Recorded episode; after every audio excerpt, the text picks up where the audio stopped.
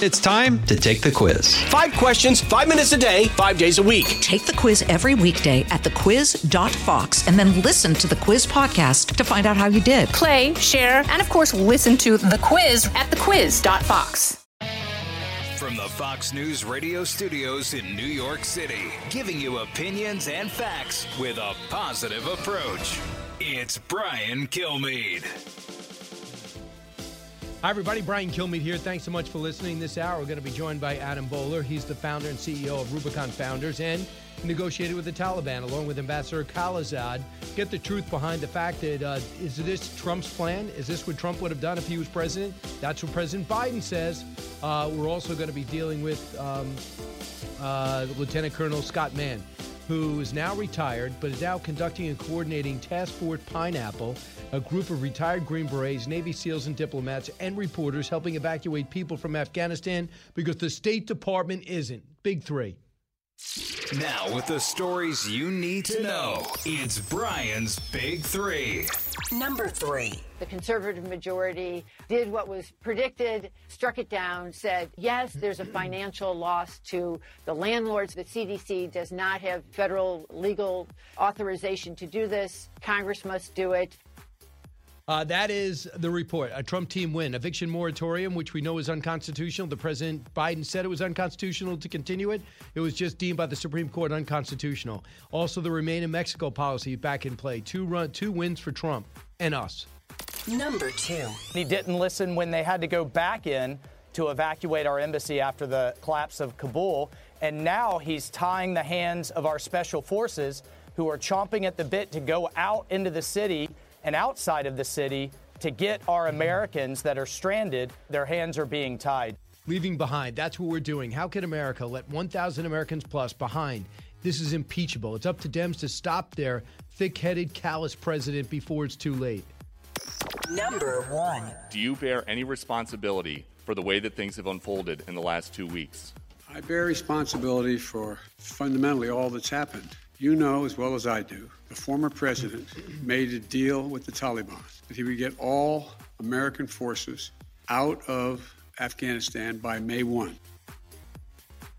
Deadly day, and the danger from over 13 dead servicemen in Kabul remains. All preventable deaths as Biden bungles and blames Trump's administration for the deal they did. Problem with that, he's not running the pat, uh, the uh, the play the Trump team cut or the deal the Trump team agreed to. Uh, with me right now, General Jack Keane, retired four star general, chairman of the Institute and Study of War, and Fox News senior strategic analyst. Uh, General, welcome back. Your reaction, if you wouldn't mind comparing the plans as you knew it. Trump didn't cut a great deal, but this is not the deal he cut, is it? No, I mean, I I, I thought the uh, the Trump deal with the Taliban was very fundamentally misguided. I read the deal. Uh, Zal Khalilzad showed it to me, four pages. I told him what it was. It was a surrender to the Taliban. I said, "You really believe the Taliban want a power share?" I said, "The only thing they want is two things: one, get the United States out, and then take over. That is it. All the rest of this doesn't make any sense. What you're saying? They're not going to. They'll never ever reject the Al Qaeda, and they certainly don't want a power share. And why would we force the Afghan government to give up 5,000 prisoners uh, when many of those were the, actually leaders of the organization. That that was also outrageous by the Trump administration. But here here's something people don't realize: the uh, that deal, the Taliban would not attack the United States. The United States would not attack the Taliban, but the Taliban could attack the the ANSF.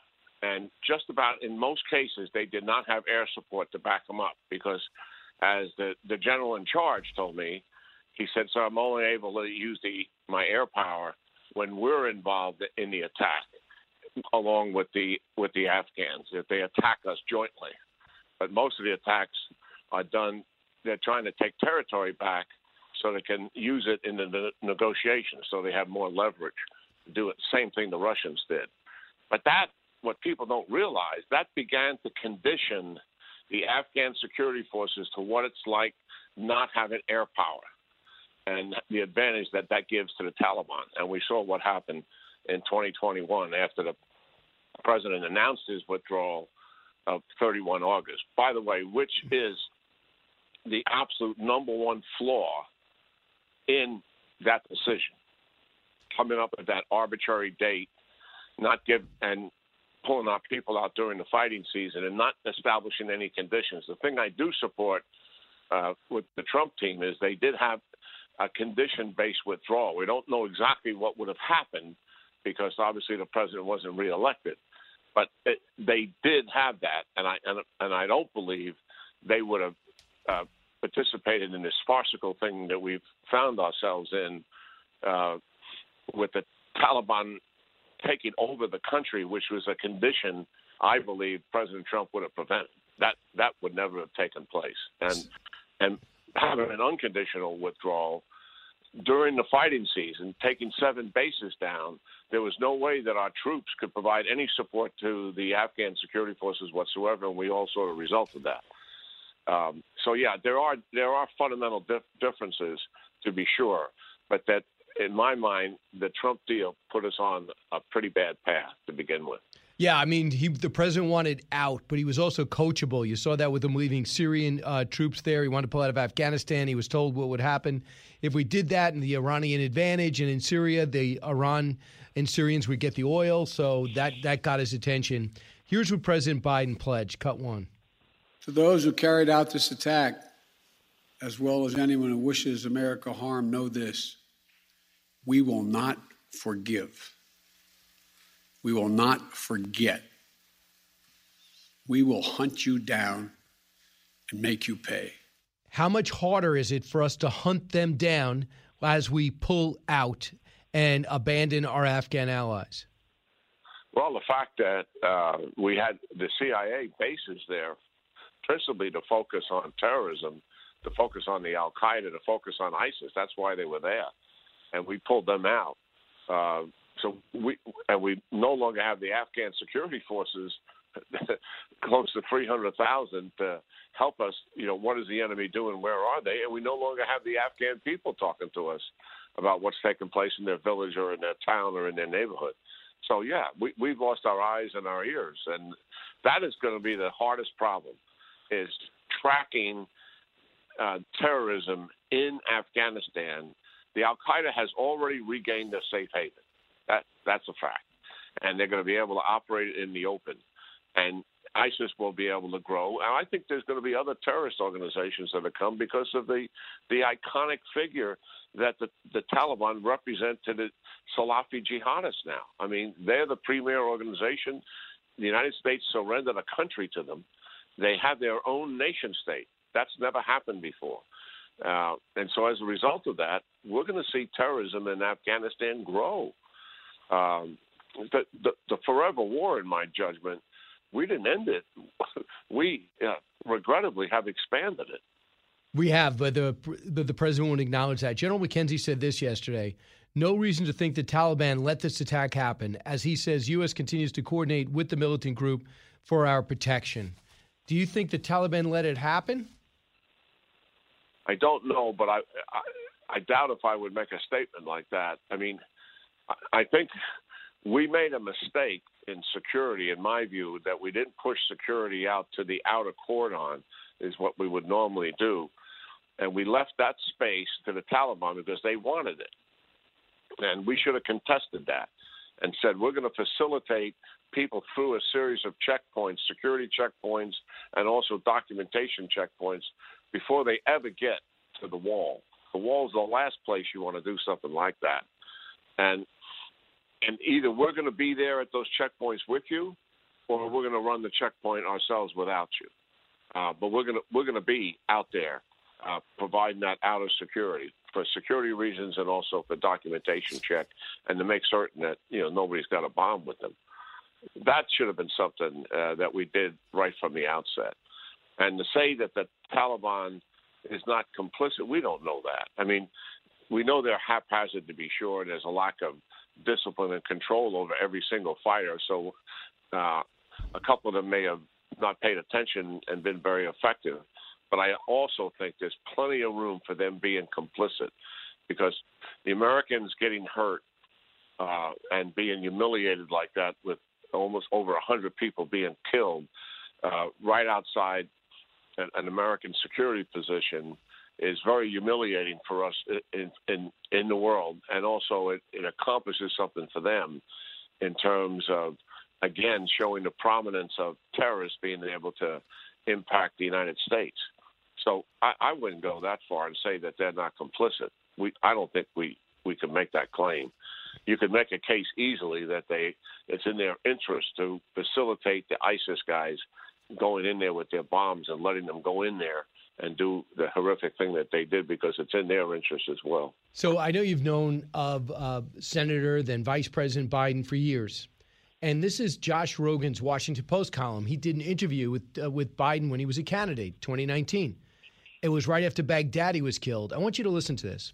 The death of Baghdadi, according to uh, according to Biden, is proof on the wisdom of the strategy that without committing our troops to endless wars, you can still, in fact, protect our interests and the interests of our friends and allies.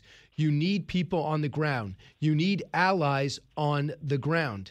He went on to say there was a crucial difference between small counterterrorism forces and large troop deployments aimed at nation building. He was for crucial he was for that crucial difference of small counterterrorism forces. What happened in a year? I mean, what changed? Yeah, it's amazing. I, most people believed that when if Biden won the election, he would retain the forces uh, in Afghanistan because he said as much. Uh, that you're probably going to have to keep the counterterrorism focus there. It's, it's kind of the way he would express it.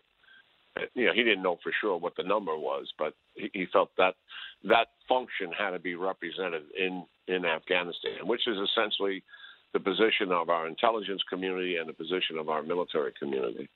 But uh, I, I think it was an, an impulsive act, uh, thinking the politics are right on this. Uh, you know, come 9/11, I'll be the I'll be the guy that got us out. The 20th anniversary coming up. I'm sorry, uh, this September the 11th. You know, I'll be the president that got us out of the forever war in Afghanistan. Never thinking that it t- would turn into a debacle. And it did. What makes you think our troops are any safer today? Have you heard anything about a security adjustment, or have they just basically shut down all the gates? I don't know what they're doing. I, I don't have an assessment, but uh, unless we're out there on the cordon at those checkpoints, uh, and we have that kind of a presence there, providing us, you know, with the ability to make certain people do not have those vests on or not driving a vehicle in with a bomb because we're we're at that security checkpoint ourselves. If we're not there, then we're we're as vulnerable today as we were yesterday before the attack. You said that you have some indications from the State Department that they're looking to do what with the Taliban? Well, it's it's it's reprehensible that we're going to leave and American citizens are going to be, be left behind, and our Afghan partners by the tens of thousands are going to be left behind.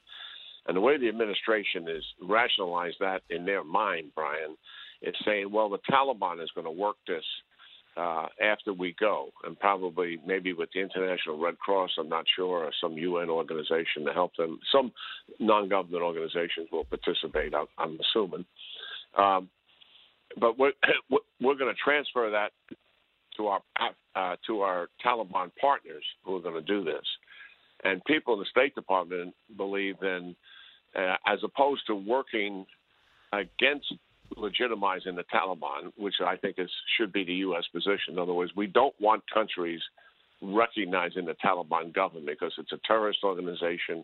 It enabled 9/11. It killed over 2,400 Ameri- Americans and thousands of, of American soldiers and troops wounded, some of them catastrophically for life. Uh, that's what they've done, uh, just to America alone, not to speak of our allies. And we should not be recognizing that country and give them uh, that kind of legitimacy. In fact, well, our policy should be to discourage others from doing the same. But there's people in the State Department that think we should recognize the Taliban because we're going to work with them as an established government. I, I, I think we should designate them as a terrorist organization, period. Isolate them from the world writ large. Uh, call them out as an international pariah, which they which they truly are, and limit limit what they do inside of Afghanistan because the international community is keeping their hands off of them. They want to be in the world banking system. They want money from the International Monetary Fund. They want money from China and Russia and Iran uh, in terms of doing trade deals and giving them access to mineral rights. Some of that we can't control. And What China, Russia, and Iran do, we're not going to have all that much influence over. But uh, what other countries do, people will listen to us. Uh, I would hope they would anyway. And Yeah. certainly, it, it makes no sense for the United States to enter into uh, legitimizing the the Taliban government by making them a bona fide partner. I just think next week we're going to talk, General, and we're, our troops are going to be out, and our our our citizens are still going to be in Afghanistan. Uh, the British left with their citizen, uh, with uh, some of their allies there. No indication on citizens, but the Canadians left some of their people behind. Uh, New Zealand pulled out and said some of their allies are behind. They're all angry. Just final thought. Well, it is shameful. It is a betrayal, and it's an absolute stain on the national honor of the United States. Uh, and there's just no other way to express it but that, because that's truly what it is. General Jack Keane, thanks so much. Appreciate it. Okay, take care, Brian. Thank you. Have a great weekend. You too. 1 408 7669. I'll get some calls in, then welcome in Adam Boehler. What's the truth about the Trump plan? And then people working on their own to get people out, having staggering success. The inside story, you're not going to hear anyone else. When Scott Mann joins us, don't move. It's Brian Kilmeade. Hey, it's Clay Travis. Join me for Outkick the Show as we dive deep into a mix of topics. New episodes available Monday to Friday on your favorite podcast platform and watch directly on outkick.com forward slash watch. As many of you know from your own life experiences, a life in so called blue collar work is something to be proud of. It is very rewarding to work that has impact on your friends, your neighbors, and your family's lives. Great successes can be had in the blue collar career. There's no degree requirement for achieving comfort, peace, and freedom. While schools cut shop classes and funnel students into colleges, there are plenty of options for hard workers who are ready to take advantage of open positions. Many young people today assume that college is the only way to achieve success in life. That is not true. Let me introduce you to Ken Rusk. Ken spent his younger years digging ditches and working in construction. He never went to college. Instead, he made goals, planned, and worked hard for 30 years. Now, Ken is a successful entrepreneur with multiple businesses and revenue streams. In his national best selling book, Blue Collar Cash, Ken shares his insights from over 30 years of working in blue collar trades as an entrepreneur, mentor, and life coach. Now he's created a guide made specifically for you and your unique situation. This guide will give you or someone you love the tools you need to start designing the life of their dreams. You can achieve your dreams regardless of your educational background or your past. Go to kenrusk.com slash path to learn more. That's kenrusk.com slash path.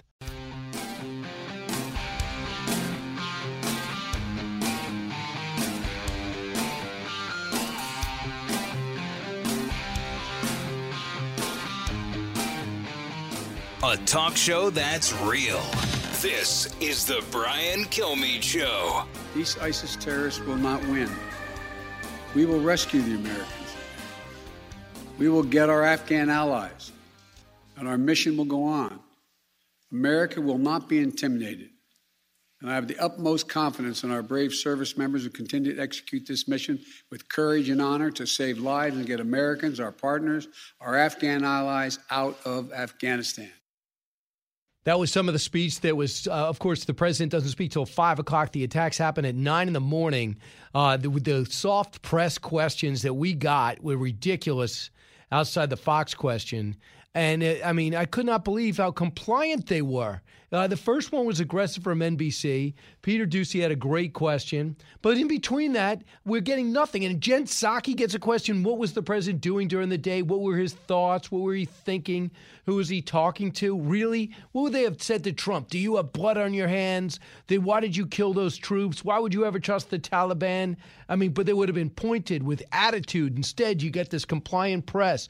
And I'm tired of hearing about President Biden's tragic stories. We all have them. Everybody listening right now has somebody, something that happened to them is flat out tragic kid, parent, whatever. This does not apply here. Bo Biden did not die in battle guarding an airfield. He served. That's it. He sadly had cancer. But that has not nothing to do with the 18 servicemen that were left susceptible because of the horrible deal you cut and the 13 dead, a deal that you cut. Nothing to do with your family at all. And don't tell me you feel my pain. Come up with a real strategy and stop the pain. Get this and all your favorite Fox News podcasts ad free on Apple Podcasts with Fox News Podcasts Plus. Just go to foxnewspodcasts.com for all the details.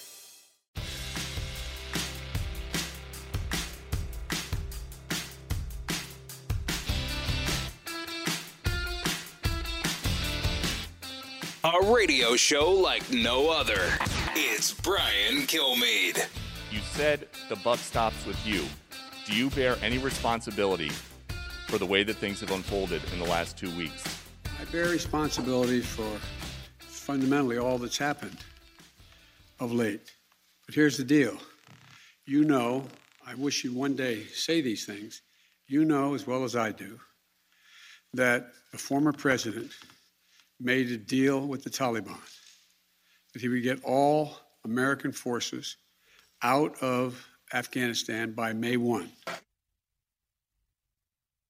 That is President Biden pretending the buck stops with him, but blaming Trump, a man that overturned almost everything Trump did, uh, regardless of what that deal was and whether it's accurate, suddenly feels hamstrung by what Trump gave him.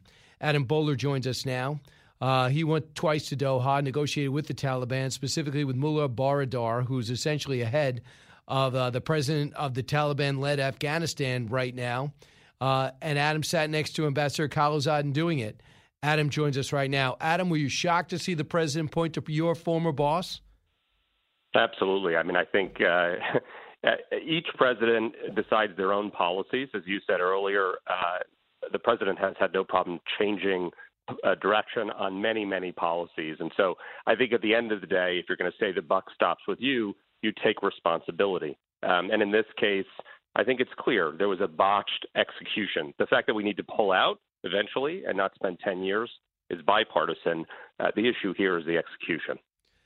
So, how would you have been done? How would your deal have been done differently? What, what would what would have changed? When you sit face to face with the Taliban, there are two things that are apparent. Number one, they're a regional militia, and they do have discipline, and they can do what they say they will. And, and that's been proven. When they said they would stop attacking our, our guys out there, they stopped the next day. Number two, they're a regional militia, which means that if you don't show strength in this region, you cannot hold them to a line because the region respects strength.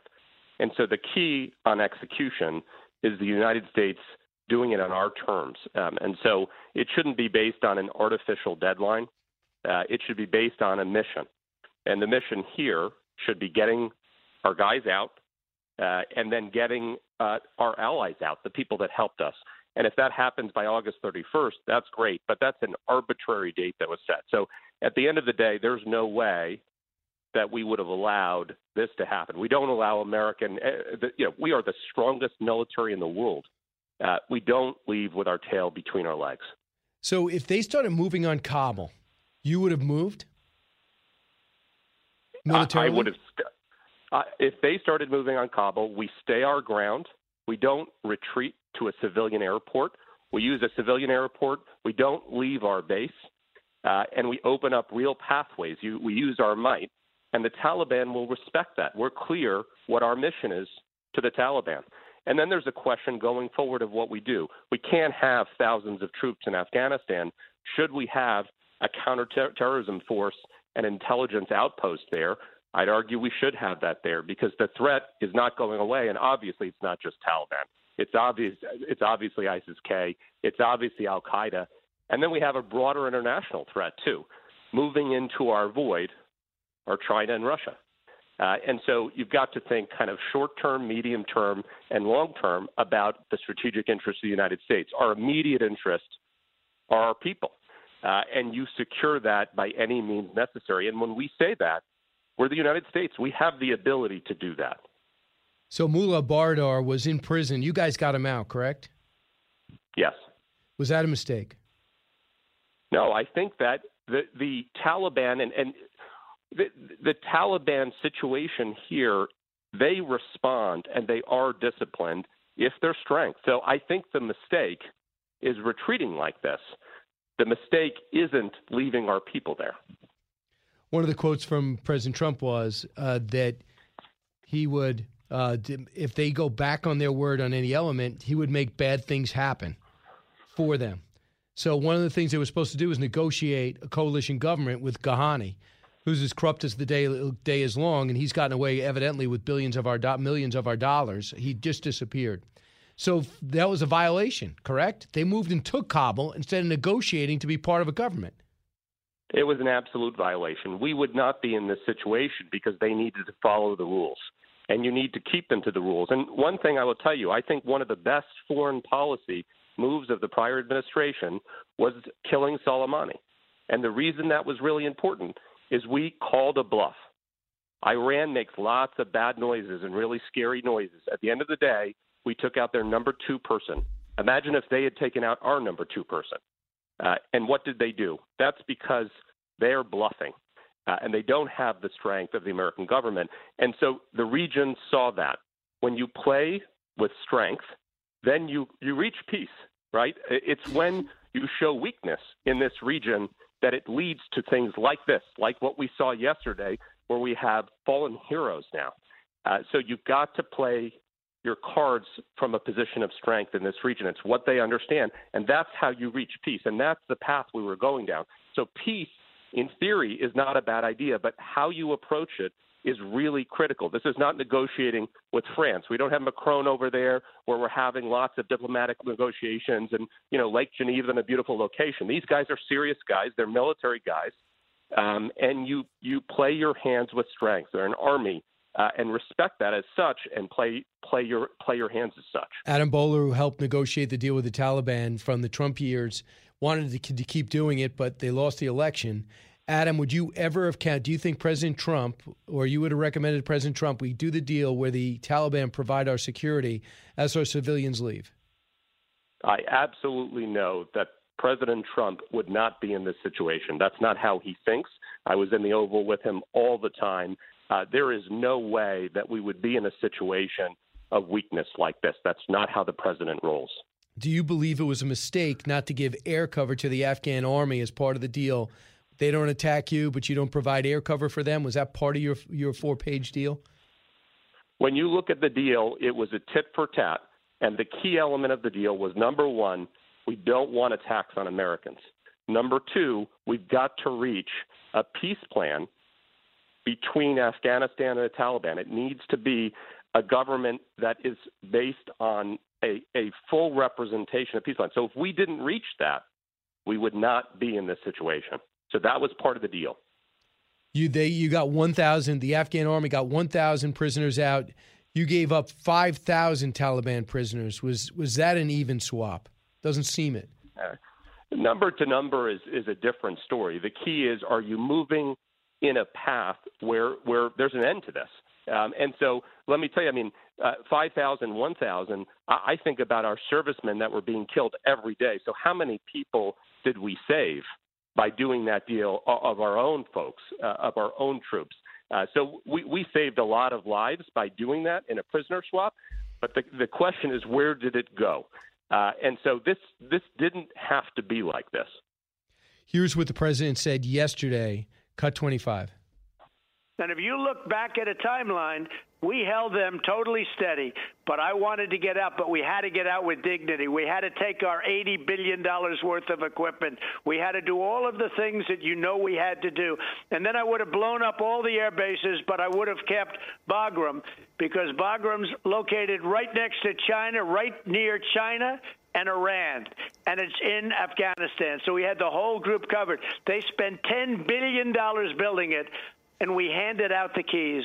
It's the craziest thing I've ever seen. Final thought, Adam? My final thought is it's bipartisan to not be in Afghanistan with all of our troops in 20 years, but we've got to do it in a strategic way. And I think the president is right in what he's saying, which is you already see the meetings happening between the Taliban and China and the Taliban and Russia. Uh, and so we cannot leave a void here. If we leave a void, it's going to have repercussions for years and years to come. I agree. Uh, thanks so much, Adam Boehler, inside the story because they were trying to sully the Trump team yesterday. Adam was there looking across at the now Taliban leader who lives in the palace in Afghanistan. Adam, thank you. Thank you, Brian. Meanwhile, we got about 5,000 people, excuse me, between 1 and 5,000 Americans still in country. Many have gotten out because of my next guest, Lieutenant Colonel Scott Mann, retired Green Beret, Navy SEALs, diplomats, and reporters, all coordinating a task force called Pineapple. That story and the heroics and what remains to be done next. You're with Brian Kilmeade. Fox Nation presents podcasts Women of the Bible Speak. I'm Shannon Bream, host of Fox News at Night and author of the new book, Women of the Bible Speak The Wisdom of 16 Women and Their Lessons for Today. Subscribe now on Apple Podcasts, Spotify, FoxNewsPodcast.com, or wherever you download your podcasts.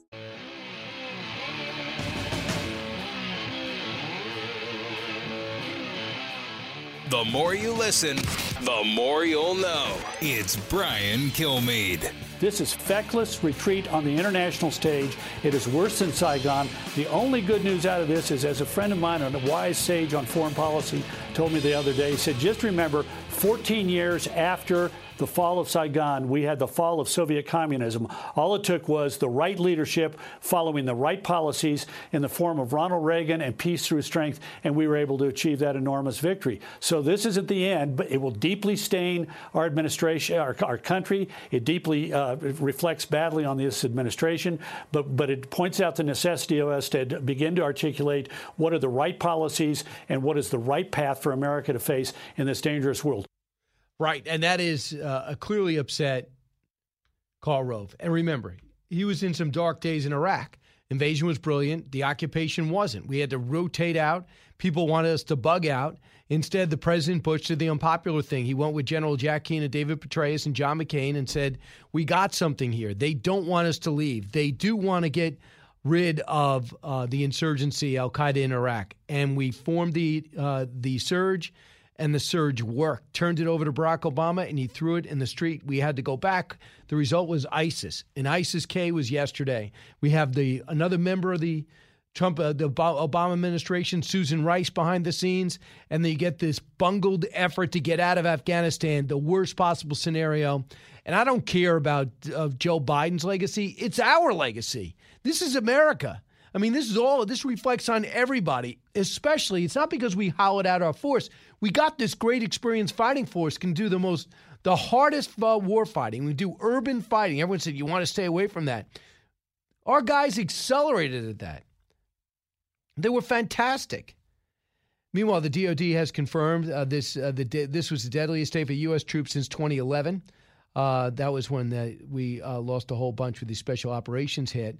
10 Marines, two soldiers, one Navy corpsman, 17 were hurt. I think the number's now 18. 95 Afghans were killed. If you've seen the video, there's just bodies absolutely everywhere. It seems a suicide bomber got in the middle, blew himself up. Baron Hotel was the other place. It was like a fortress. Well, we got 169 people a couple of days prior. That's problematic. But then you have Joe Biden, who bears responsibility in words, but not in actions. He says, We got to leave. I'm the one to leave. Everyone's talking about it. The, the American people want it, but not at this cost. 20% believe we're leaving in the right way. 20%.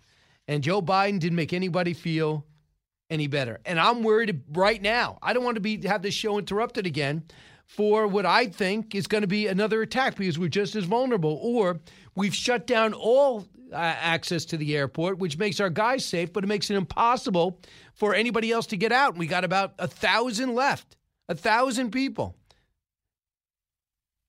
Cut 14. We have some sense, like many of you do, what the families of these brave heroes are feeling today. You get this feeling like you're being sucked into a black hole in the middle of your chest.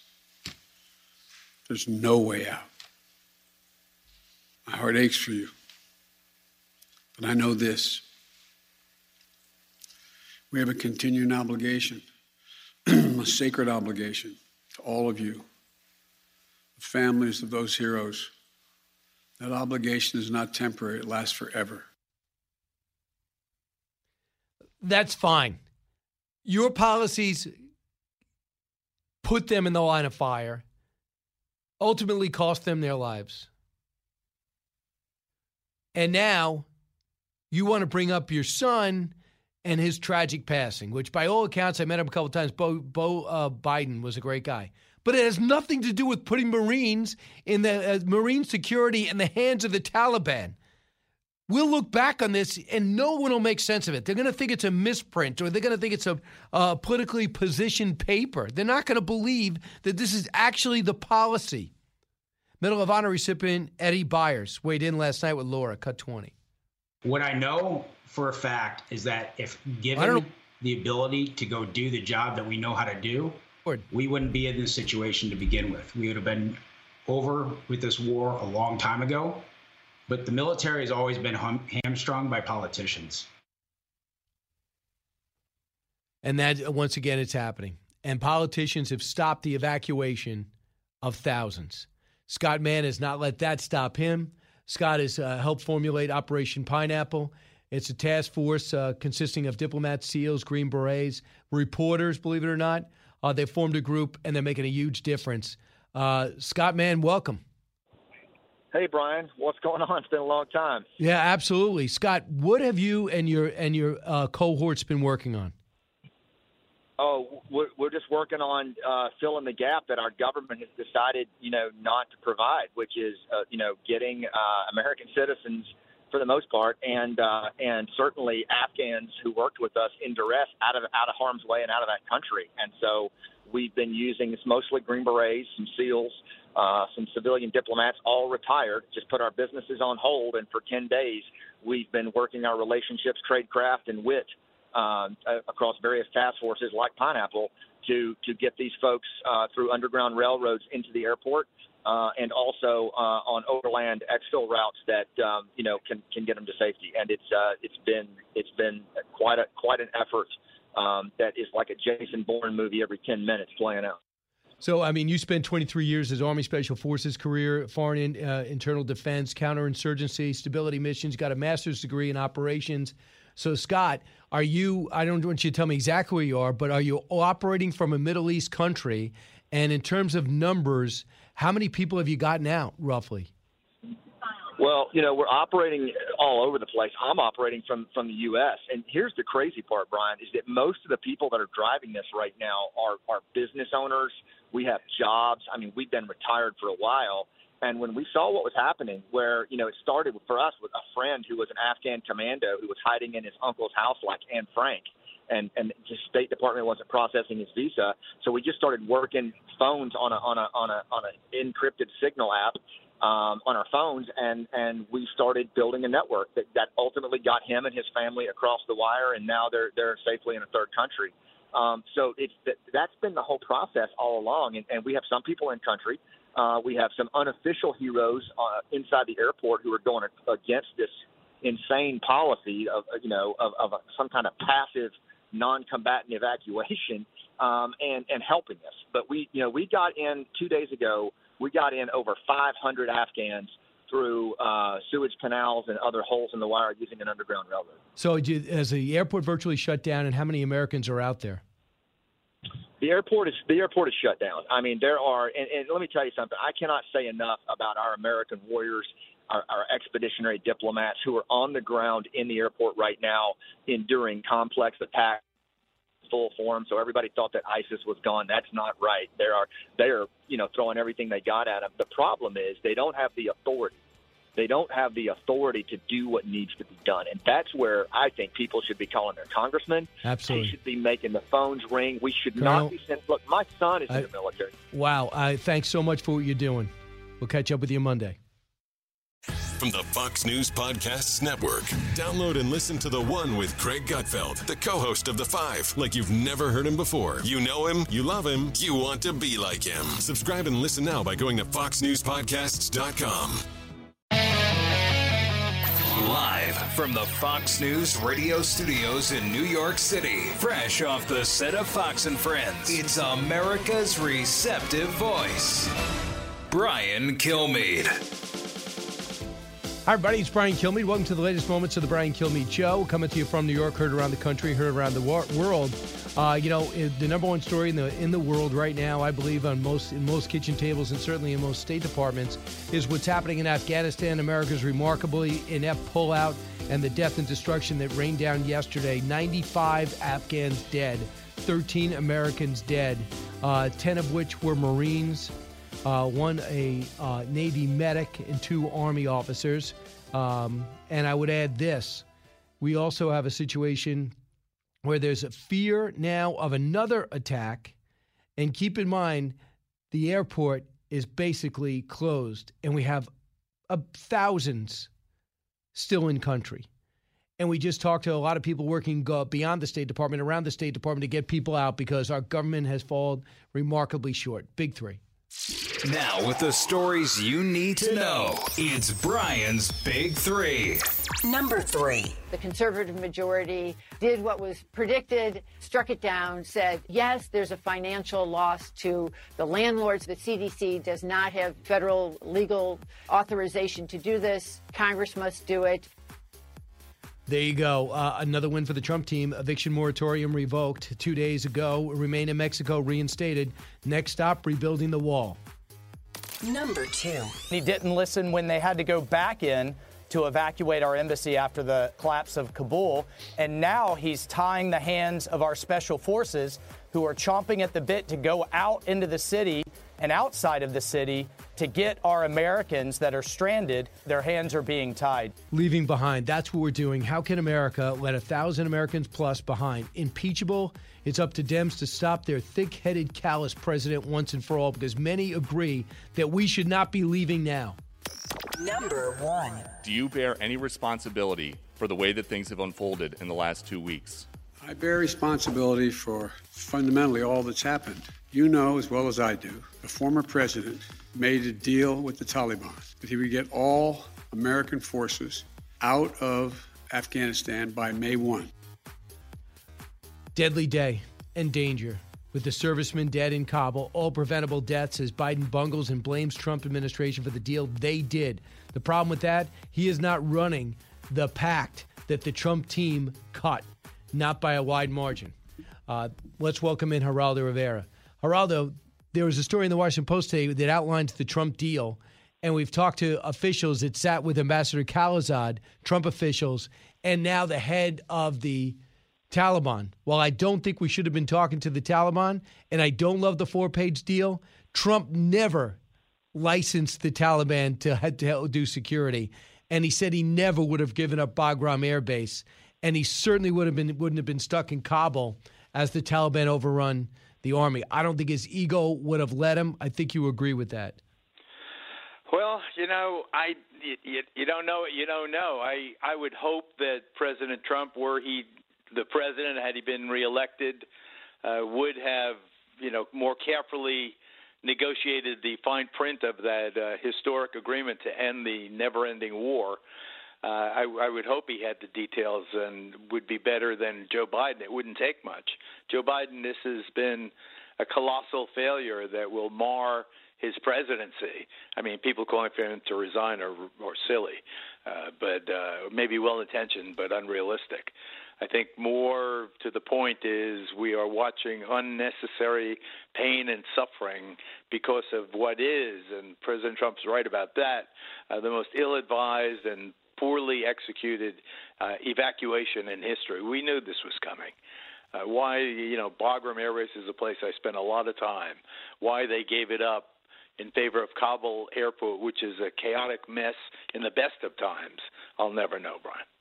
Never know, and it and it's almost as if they we know for sure. The story last week between you and I was how did they not know this Afghan army was going to collapse? The other story is what would you have done to stop it? And if it was pretty clear that uh, when you compare the two, and I'd rather not compare Trump and Biden, but he keeps doing it. So I just talked to Adam Boehler, who negotiated with the Taliban with Khalilzad four separate times, and they said any violation, and we'll hit you. And Pompeo has verified this. There were violations along the way, and to convince them along the way that they went ahead and hit him when they made violations. And they knew it. And they knew they had to be strong. So, in the meantime, I want you to hear from President Trump, who spoke to Sean last night. I don't know if you had a chance to hear it. Yeah, I and, did. And, and here's uh, here's a little of of what he said about what he witnessed from uh, from what he's seen so far. Not only did he call it one of the biggest uh, biggest mistakes ever, uh, he can't believe how embarrassing it is to the country. Twenty four. Well, it's so sad. It's probably from the standpoint of military tactics and and just uh, embarrassment, Uh, the most embarrassing thing that's ever happened to our country. We look like fools all over the world. We're weak. We're pathetic. We're being led by people that have no idea what they're doing. They take the military out and then they say, now we'll bring out the people. And all of a sudden, the Taliban walks in. We had the Taliban so under control, they wouldn't have moved without getting our approval. We had an incredible agreement. They weren't killing our soldiers, you know that, and it was part of it. In fact, Biden actually said that today. He said they weren't killing them because of the agreement that we had, that we did, and they hadn't killed one of our soldiers in uh, many, many, many months, and they weren't going to because they were afraid to. So, I mean, he is. Uh, I listen. He wanted to get out, but how he got out is the big difference. Now, today, the airport might as well, we might as well just pull out now because the airport's closed. You can't get there. We're not even accepting Americans in there. Geraldo, what happens next week? I know. I wish I knew, Brian. I, I would assume that what is happening right now, well, it's the day will soon be over. But what is happening is intense negotiations between the Taliban and the United States about strengthening the perimeter, broadening the perimeter, uh, getting those civilians further away from uh, the airport, making the uh, making the process of, of attaining the airport bringing it under control in, a, in as secure a way as possible. Uh, but there's no doubt that it's uh, it's winding down uh, because we have to get the military there on planes by next Tuesday also. So there's going to be there's no doubt about it. There's going to be Americans and friends of America stranded. I just thank God that I, I got uh, we got uh, Fox got uh, Akbar, my trusted translator, out. Uh, my friend, he's uh, you know, he, he's in Qatar right now. I'm so glad. I was so worried about him and his family because uh, he worked with us from day one, uh, Brian. Uh, but I, I think that what's happening with with this process now is it will be whatever it is between now and Tuesday, depending on if I think if the Taliban is putting pressure on ISIS right now, there may not be another attack, not one that causes such mass mass casualties. But this is a Biden will bear the burden of screwing this up. I, I think that uh, obviously that will eliminate any chance that he'll be, uh, you know, he'll run for reelection. He, I think it'll also cost the Democrats dearly uh, because it demonstrates uh, in the midterms because it demonstrates an incompetence. Uh, a naivete that, uh, it, that has proven, in this case, deadly to uh, 13 of our GIs and you know so many other innocent uh, innocent Afghans. I, I, I just, it's the worst thing that could have happened. I feel sick about it. I, yesterday was a terrible, terrible day. I, I mentioned on the on the Fox and Friends this morning that it reminded me very much of how I felt the day after the Marine barracks was blown up in Beirut in 1983, and I was sent to cover uh, that horror.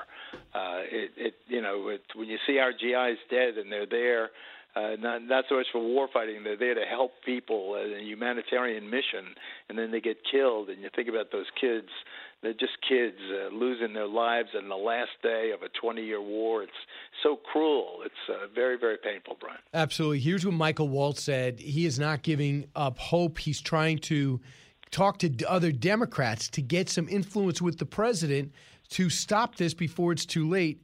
Cut 38. We were just briefed by the military yesterday on the Armed Services Committee that when we went back in uh, to evacuate the embassy, they were once again presented Joe Biden uh, with the option of taking Bagram. Uh, and he once again didn't choose to do so. So, on the one hand, he didn't listen about shutting it down too fast. By the way, 5,000 hardened ISIS, Al Qaeda, and Taliban prisoners are now on the loose. And then he didn't listen when they had to go back in to evacuate our embassy after the after the collapse of Kabul, and now he's tying the hands of our special forces who are chomping at the bit to go out into the city and outside of the city to get our Americans that are stranded he won't let them do that either. Uh, their their hands are being tied. That's only going to add to your frustration. We got these great guys that know how to uh, work in an urban environment and have 20 years of experience working in Afghanistan with and th- going through the Taliban, and he won't let them save Americans. Well, I, I don't know if uh, you know that could also be wishful thinking. What do you mean? In, in, in the sense that we now have no military bases outside the Kabul airport. All of our CIA people have been taken out. All of our intel people have been either moved to the airport or taken out of the country. We have no eyes and ears in Afghanistan now that are remotely capable of hunting down ISIS. What's ISIS? ISIS, a couple of hundred guys scattered in safe houses throughout Afghanistan. Well, the, the special forces are great, uh, but they need a target. They need intelligence, and they, that doesn't exist anymore. That's gone with the incompetent closure of our long mission there. I say, and this is the only, I want people to listen to me, and I know they get mad at me, but I, I, I think that right now the Taliban is broke. They are desperate for outside help, recognition. They don't have a dime to pay any civil servant, no one to pick up the garbage, keep the lights on, the water running. The Taliban needs international recognition. Let the Taliban prove their bona fides by the Taliban going out and bringing the ISIS people. They know a lot better than we do who perpetrated this atrocity. Let the Taliban be responsible for at least tipping us off that they're in uh, this house or that house or it's Joey uh, Abdullah and this guy and uh, you know I, I think that we we make them prove that they that they want to be civilized. Let them prove that they understand uh, justice. They, they, they were, there were 28 Taliban I heard were killed in the in the bombing among the uh, civilians there. You know they have their own beef now against the ISIS. Let them let them. We're done with Afghanistan. Let the Taliban prove that the, the ISIS is the the ones that threaten internationally uh, right. uh, to hit the homeland. Let the Taliban now be the policeman. You know, before we took over in 2001, the year before that, we gave the Taliban $50 million as a prize for them cracking down on the opium, the poppy growers, before they got into the poppy growing business to fund their uh, their revolution against us, their uh, you know their guerrilla war against us. The, the, the Taliban you know, let the Taliban prove that they mean to be civilized and not yeah. savage brutes. Not not a chance. Uh, it, it, there's not a chance in heck. Not a chance. Uh, so just give you an idea of what can be effective. This task force pineapple, consisting of uh, special forces guys. Uh, they said actually reporters are helping too. American citizens, Afghan nationals. They are uh, able to put together, uh, put together. I'll tell you exactly who it is. It is uh, a, mix of Navy SEALs, retired Green Berets, diplomats, and reporters called uh, Task Force Pineapple. They've already gotten a thousand people out over the last seven days. They're able to navigate getting people over the border through and to the uh, Kabul airport. Uh, that's because they just took things into their own hand, went around the State Department. Can you imagine if we put active Navy SEALs to work these work these projects to get people out of neighborhoods in Kabul? And to me, that's what they do for a living. They save Americans. They save America. How can you tell them not to do that? I mean, you, know, you don't Brian, leave one behind. If you spend any time in a place like Kabul, an American sticks out like a sore thumb. But they I did mean, it. No, but they're doing it. What's happening, as I understand it, is that the military command in Kabul airport is sending choppers to pre-designated locations where people who are in hiding run out, jump in the chopper, the chopper goes back to the airport. That's what I think is happening. But these are these are details, and I I know how crucial the mission is to get Americans out. But I also caution that just because we don't get everyone out by August 31st doesn't mean that we're not going to continue putting pressure on the Taliban to let our people go. But Geraldo, uh, they're hostages. That we're gonna, you know, what kind of have to pay off. we're gonna have. Maybe they're going. They're talking the State Department of recognizing the, the Taliban government. Look at the payoff we've done. Look at the way we have been robbed by these people. Look at the way they, they hear the Afghani, the president, leaving reportedly with four carloads of cash. Uh, they don't have a dime in the bank. Where'd all that money go? Where'd all these billions go over 20 years? Yeah, but that's not the issue. That that's not the issue. The issue is we're leaving leverage. Once we leave, we lost all leverage. Once we once we left in the way President Biden will forever be branded in this uh, in this ass backwards, upside down. Uh, you know, uh, your third grader, as President Trump suggested, your third grader could come up with a better plan than the one that Biden used to get the military out and then try to deal with the civilians. It's preposterous. We've, we've paid the price for it. We've paid an awful, awful day that we'll remember forever. Uh, I didn't realize that two of the dead were uh, were Army uh, until you mentioned it. Uh, Yep. That is, uh, that you know. So it's a Thanks a lot, uh, Geraldo. I'm up, up against a hard break. Geraldo Rivera, buddy. thanks so much, author of The All right, Geraldo thanks, Show. Brian. 1 408 7669. Then Dr. Drew Pinsky. Don't move. Both sides, all opinions. It's Brian Kilmeade. Jason in the House, the Jason Chaffetz podcast. Dive deeper than the headlines and the party lines as I take on American life, politics, and entertainment. Subscribe now on FoxNewsPodcast.com or wherever you download podcasts.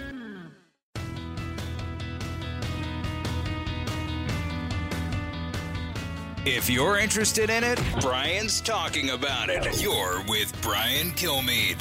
Do you still trust the Taliban, and is it possible that they let this happen? So as to whether or not they let it happen, I don't know. I don't think there's anything that anything to convince me that they let it happen.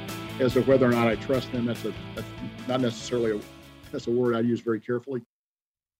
Uh, uh, that was uh, the general, commanding general, trying to explain uh, the bombing that took place yesterday. That could have been worse, but for Afghans, 95 dead. For America, we lost 13, with 18 struggling for their lives, uh, seriously wounded. Chris, who served in uh, uh, who served in Afghanistan, Chris, what do you think about the, what's taken place and our de- exit uh, due in four days? Uh, well, we've heard a lot about, or a lot from people in the Trump administration about how this drawdown was supposed to happen, and I can just vouch for that. I was in Afghanistan from November of 19 to July of 20, and in April I was told, "Hey, you're going home early. You're part of the drawdown that's going to happen." Well, April came and went, and in May they said, "You're staying. It's the spring fighting season, and the Taliban's not cooperating." So everything that uh, Trump's administration says is true. This was never. We was never conditions based. momentum. It, could, it couldn't be undone. Conditions based, Chris, right? Absolutely, absolutely conditions based. And uh, yeah, it's just a disgrace to see what's happening now that lives are being lost because, you know, the liberals feel that America needs to uphold agreements, even though the other side doesn't do it, like the Iran deal, like this right now. And for some reason, we abide by our end, even though, you know, the radicals don't. I hear you. Thanks so much. We come back, we take a little break from this and talk about what's happening with the pandemic, going back to school, and so much more with Dr. Drew Pinsky. Uh, a lot of people are traumatized by what's happening and fighting it out because of that. He'll be with us. It's the Hemmer Time Podcast. Fox News Channel's Bill Hemmer takes you one on one with engaging personalities covering the critical issues of the day. Find Hemmer Time now by going to FoxNewsPodcasts.com. America's listening to Fox News. Radio that makes you think. This is the Brian Kilmeade Show. Do you want people calling the police on their neighbors, not emergency lines or 911? Look, this is no different than what happens if there's a party down the street and it's keeping everyone awake. What do neighbors do? They call law enforcement because it's too noisy. That, that could be a yes. Yes, yes. Call law enforcement because your neighbors aren't wearing masks or they're not distancing. That's what's happened in this country over the last year and a half. People have gone absolutely insane, especially in places with Democratic governors. No coincidence. Like, for example, California, uh, Illinois, and insa- insane places like Oregon. Nuts. Like what's happening in Seattle on a daily basis, uh, what we see, and what's happening in Portland on a regular basis. That's just part of the discombobulation of our society. Dr. Drew Pinsky makes a living by trying to make sense out of the absurd. Uh, this is a real challenge. He's a board certified internist, addiction medicine specialist, host of the Drew Pinsky podcast, co host of the Adam and Dr. Drew show. And he's got an upcoming book. It's called It Doesn't Have to Be Awkward Dealing with Relationships, Consent, and Hard to Talk About Stuff. So I want to put the war on hold for a second, Dr. Drew. Welcome back. Brian, it's a pleasure to be here, but I've never heard my career quite expressed in that in that way. But I guess that's what I do. I just I, I, need somebody to make sense of what's happening in this world, and we've been talking about the war and Joe Biden's absurd logic to getting out of it, where we do this thing as a superpower, essentially surrender our pride and dignity and give a inferior force a victory. But that's for another time or maybe later. For now, can we talk about mask mania? How do we get sure. so separate and, and, on this, and, before, and, do they work first? And, before we get into the mask thing, I got to tell you, I, I had uh, dinner last night with a friend of mine who's a Ar- Army Ranger, former Army Ranger, and seeing the debacle through his eyes was so deeply troubling. I mean, I'm, I'm really heartbroken about this whole thing, and seeing it from someone who went to West Point and who knows how to do their their job and who was there doing it for many years it didn't have to go this way. Don't let anybody tell you it did. It didn't have to go like this, but but that is for another time. No, you know what? no, you know what? I'm going to stick with your topic. Uh, I, I'm going to stick with that because there's so many people that work in our building that I've seen face to face. Joey Jones lost both his legs in Afghanistan, in particular, was just on the couch with us on Fox and Friends. We've already dealt with the suicide issue when it comes to these the war on terror. Uh, and those fighting the war on terror. What do you say to them now when they look around at each other and say, "Really? I'm missing an arm. I'm missing a leg. I have invisible wounds. Was it worth it?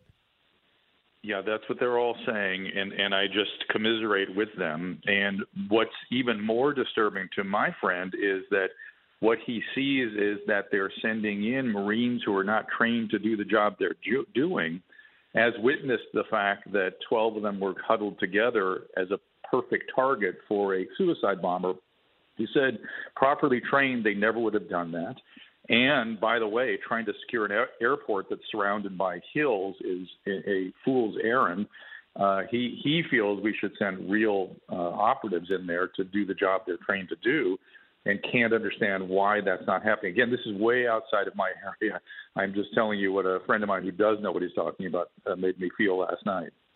Well, one thing, Dr. Drew, about the American character, one thing I always found amazing about the men and women that fight is that even if, you, if there's a body behind enemy lines, they will sacrifice theirs to get back the remains.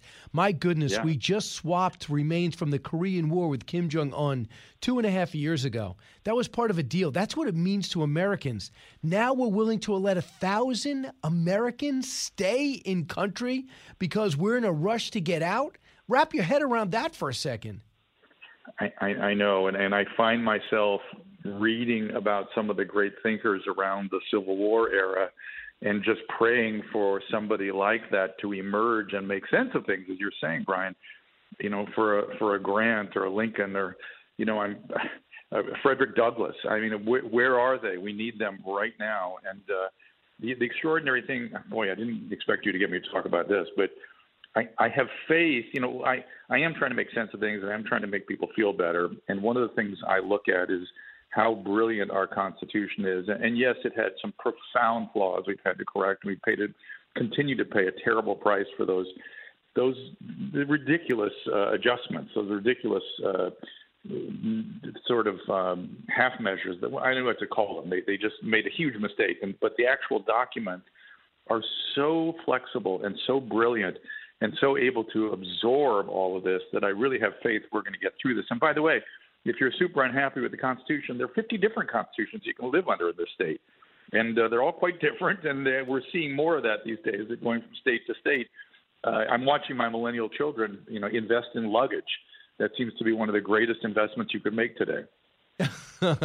yeah, I mean, people are, and it's a little bit separating the country, and so to speak. I can't tell you how many people in New York just picked up and left for Florida, and how many people in California seem to have gone to Texas, and how many people in Illinois are now having less congressmen and women because uh, they're going to those two states I mentioned in particular, or going down south to North Carolina because they go, you know what, I don't like what's happening around me. I, you know, your state in particular can't get it straight. Uh, they're recalling their governor again. Even we'll if see. even we'll if see. Even you, if Governor Newsom you, does get recalled, the fact that he had 62% approval will now have to hold on for his life says a lot. you can't imagine what life is like in California. You really don't. I'm out in New York right now, and I'm telling you, you don't get how bad it is. And that's why he's in trouble because the, the you need only walk out of your house to to see how things are deteriorating, and for him to continue to fiddle while Rome burns is so astonishing that the average person just can't abide by it any longer, and so they've had it. And I do think I, I'll be surprised if he's not recalled. It's, it's only through money business, if not, because you talk. It doesn't matter on what partisan, what side of the partisan divide you you are. Everyone in California knows how horrible life is there, and how how disgusting things have gotten. And you know, disgust is a very powerful emotion. It, it makes people change. It makes people move. And disgust is something I express on a regular basis, and I hear from other people constantly. And it brings me to the topic, and the lockdown has a lot to do with it. The obscene lockdown that you guys experienced, the hypocrisy well, let's, let's, he was doing that. that. and let's get into yeah, that. Yeah, let's get let's get to that because that dovetails into the mask thing, which, which is that that I, there was so much incompetence on the part of the public health officials in Los Angeles and the government and the mayor and the governor. The incompetence was I, I want to sort of give you the the poster for the incompetence, which was that they a closed our beaches and parks, the the exact environment where they should have in, been encouraging the population to go out of doors, breathe, fresh air, exercise, go to the beach. They closed the beaches down, but this was the this was the sign of the incompetence that was I'll never forget. When they opened them, for weeks you were allowed to stand on the beach, but you couldn't lie down a towel. If you laid down on the beach, you would be arrested or taken off the beach for putting down a towel on the beach. We knew that was not a means by which this disease could be transmitted, and that was the depths of the incompetence that was on display in California. And now you have, uh, you know, we know about this in our audience, especially. You know, first off, don't wear a mask. They don't work to give you a false sense of confidence. Then you better wear a mask. You're an evil person. Better wipe down all your surfaces. Now we find out the surface is not where it transferred. We'll have a mask until we get this vaccine. Well, it turns out we get the vaccine. Even before that, they said you can't really spread it outside, so you should not be wearing a mask. And then the governor of Oregon comes out and says, I want a mask on everybody at all times. And in Florida, they say, I don't want my kids a mask. I want parents to make a decision. And he's looked at as evil. So there's so much going on. First off, there was just a study done that a mask only makes you 10% safer. And there's a psychological sacrifice you make by wearing a mask, especially if you're a third grader or a fifth grader or an 11th grader. Correct. There are risk rewards for all of these interventions, these so called mitigation efforts, and none of that has been taken into account, and it has been executed by people who don't know how to make medical risk reward analyses. It's it's a clinicians need to make those decisions, not bureaucrats. The extraordinary thing about this pandemic for me is that my profession froze in place. They were so fearful of getting some sort of attack in the social media or being something I didn't realize there were so many of them were employees being judged by their employer they froze in place and ceded their responsibility to bureaucrats.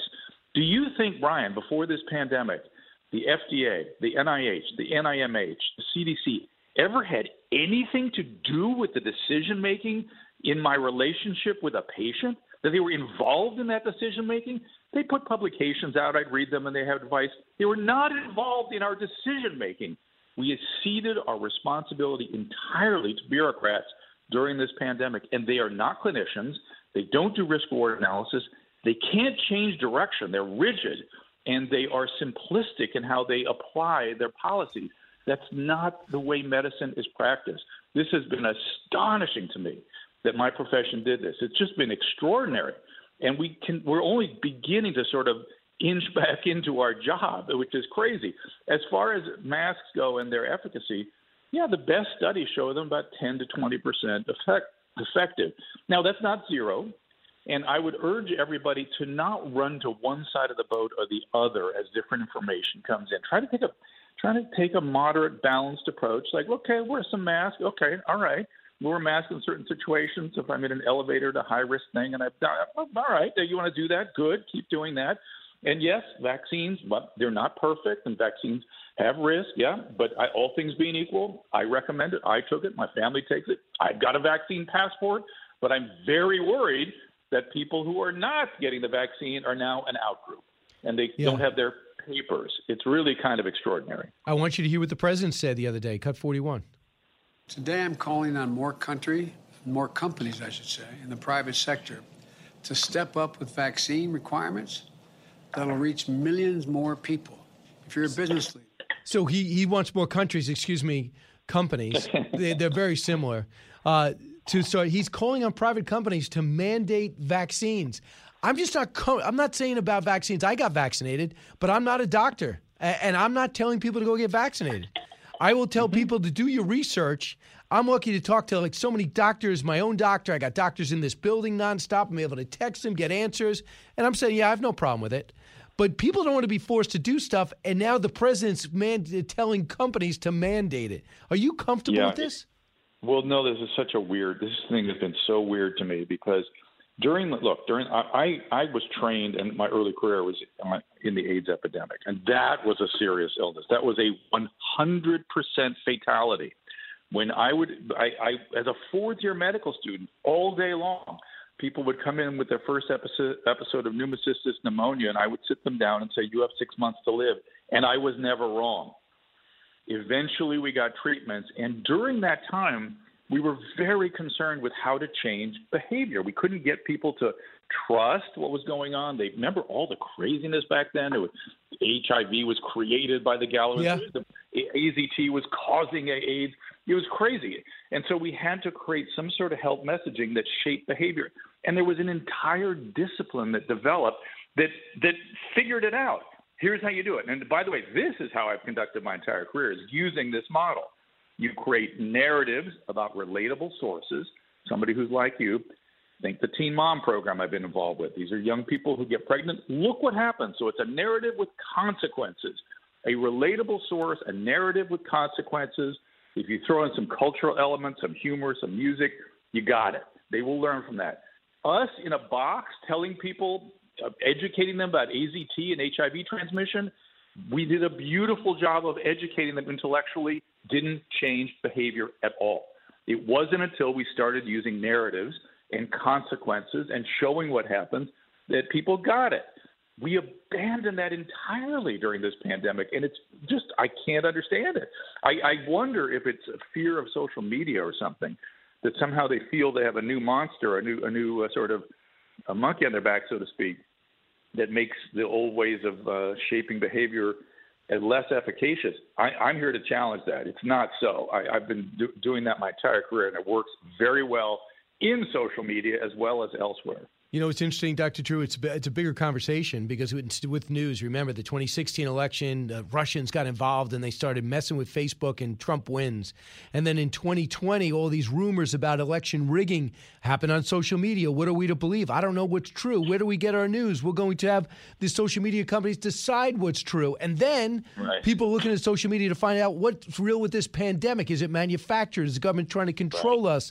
Uh, are we go, are they trying to kill us with this vaccine? I just saw this story on the internet. It underlined everything we were going through, and it just it, it just grew it exponentially.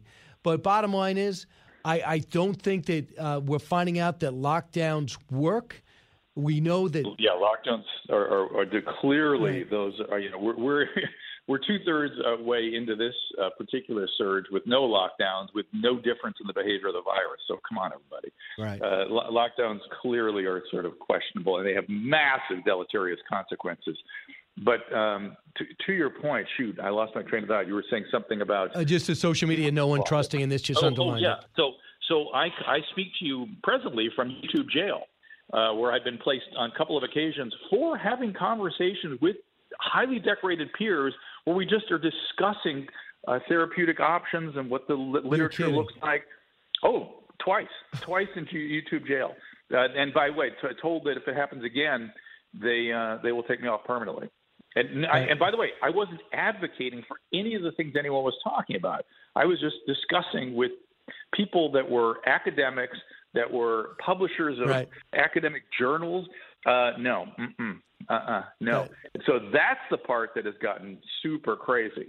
Absolutely. Uh, and that, and it, that, again, just the fact that physicians can't speak amongst themselves in a in a any sort of media context is just astonishing. Dr. Drew, you're a pro radio guy. I'm up against a break, but just if I can give right, you some medical advice, stay away from Carolla. He's a bad influence. Uh, Dr. Drew Pinsky, You're thanks just, so much. You're just seeing that? You just think of that? I've done that for years. Uh, pre-order his book. It doesn't have to be awkward. Dealing with relationships, consent, and other hard to talk about stuff. He's the best. Thanks, Dr. Drew. From the Fox News Podcasts Network. I'm Ben Domenech, publisher of The Federalist, and I'm inviting you to join a new conversation with the smartest thinkers out there about the country and where we're going. Subscribe to the Ben Domenech Podcast. Subscribe and listen now by going to foxnewspodcasts.com.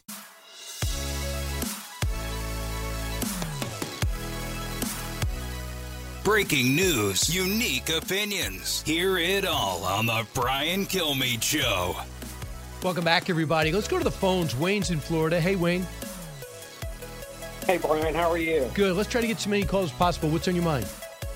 Um, I just wanted to point out something that uh, I think the reason Joe Biden didn't strike down that agreement Trump had with the Taliban, he wanted to have something to fall back on in case this operation went south, so he could, you know, point the finger at the former president. And he's doing also, just that.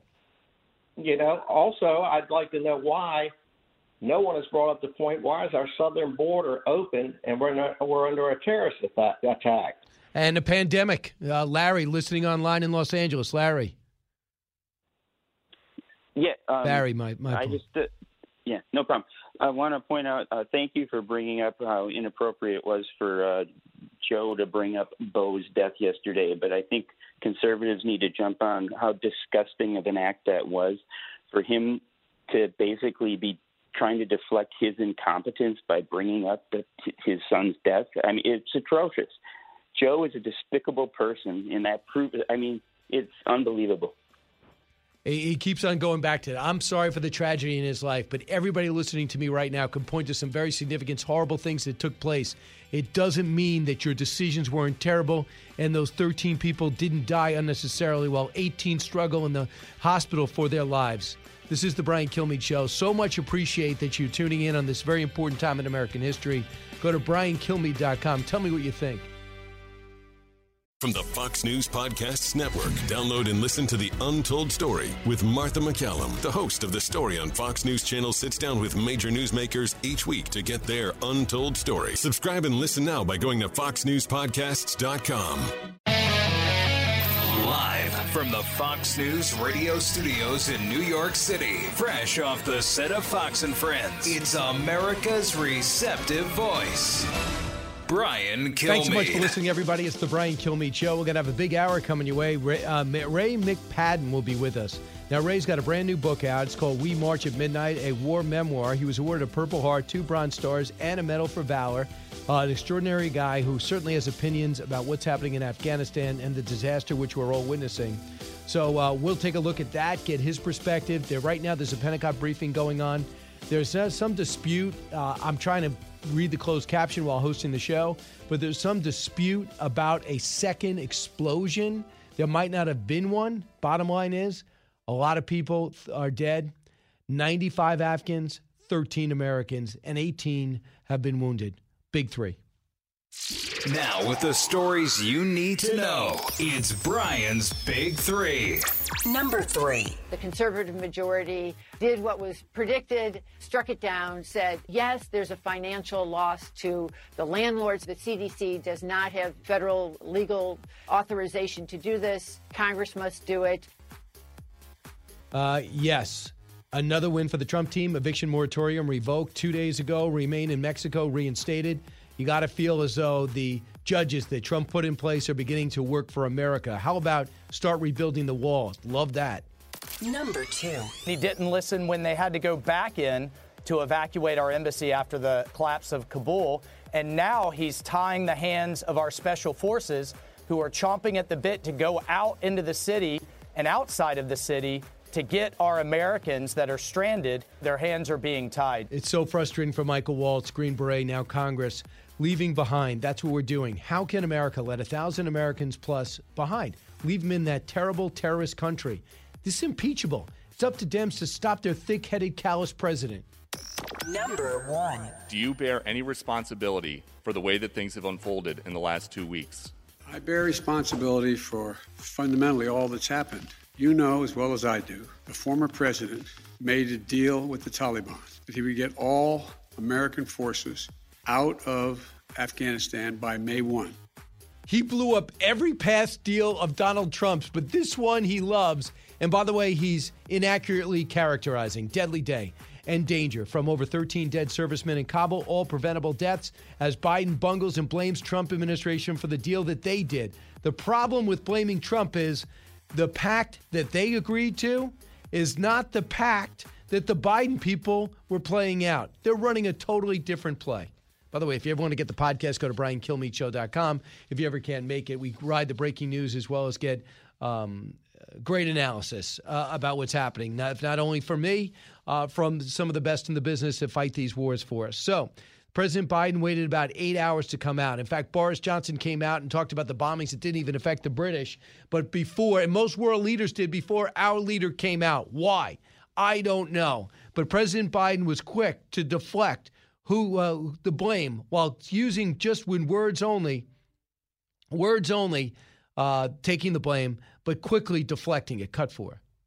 The reason why there were no attacks on Americans, as you said, from the date until I came into office, was because the commitment was made by President Trump I will be out by May 1st. In the meantime, you agree not to attack any Americans. That was the deal. That's why no American was attacked. That is true. But also, there was very few attacks and thankfully very few fatalities since 2014 when we went to a defensive backup posture. What we did is we watched the we watched Kabul fall, and the president did nothing. The second he pulled out of Bagram Air Base, emptied the prisons, the Afghan army gave up. They said we have no air cover. Their families are being threatened. We're out of here. We're not. They haven't fought without Americans in 20 years. Why wouldn't they? They should have had a worst case scenario, and President Trump would have stopped it. He weighed in last night on this very evident uh, on this very story about what his deal was, as opposed to the deal that Biden cut. Cut 25. And if you look back at a timeline, we held them totally steady, but I wanted to get out, but we had to get out with dignity. We had to take our $80 billion worth of equipment. We had to do all of the things that you know we had to do. And then I would have blown up all the air bases, but I would have kept Bagram because Bagram's located right next to China, right near China and Iran, and it's in Afghanistan. So we had the whole group covered. They spent $10 billion building it, and we handed out the keys. It's the craziest thing I've ever seen. It is. And the Taliban running our security is a joke.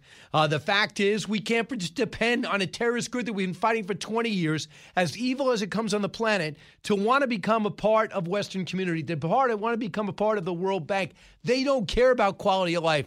They're living for the next life. That's what people don't understand. Ambassador Crocker, who is just so aggravated about this, he was worked through uh, the Iraqi surge. He was an unsung hero there. The Afghanistan surge did a fantastic job standing up that embassy that we just abandoned. That I still haven't gotten a good explanation for because General Austin said he kept troops away from Bagram because he wanted to protect the embassy. Then he leaves, has everyone leave the embassy and go to a wide open Kabul airport. Leon Panetta, Democrat, says our work is not done. We will have to go back in and get ISIS. No kidding.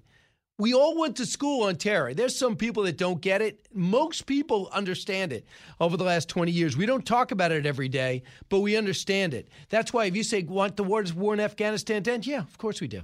Well, do you want it to end if it means we're more susceptible to a terror attack and if it could scale back in a way that's plausible and affordable? Would that be something we should do? I want you to meet the CIA director. Here's what he tells us vaguely without giving up uh, ways and practice, methods and practices of what's happening. We had four bases there.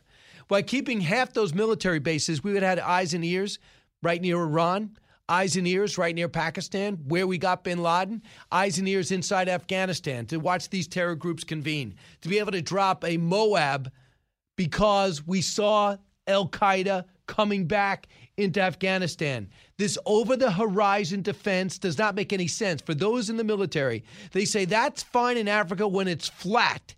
It's not good in the Middle East, especially in the mountains where these terrorists live and thrive, where bin Laden was there. We used to remember this.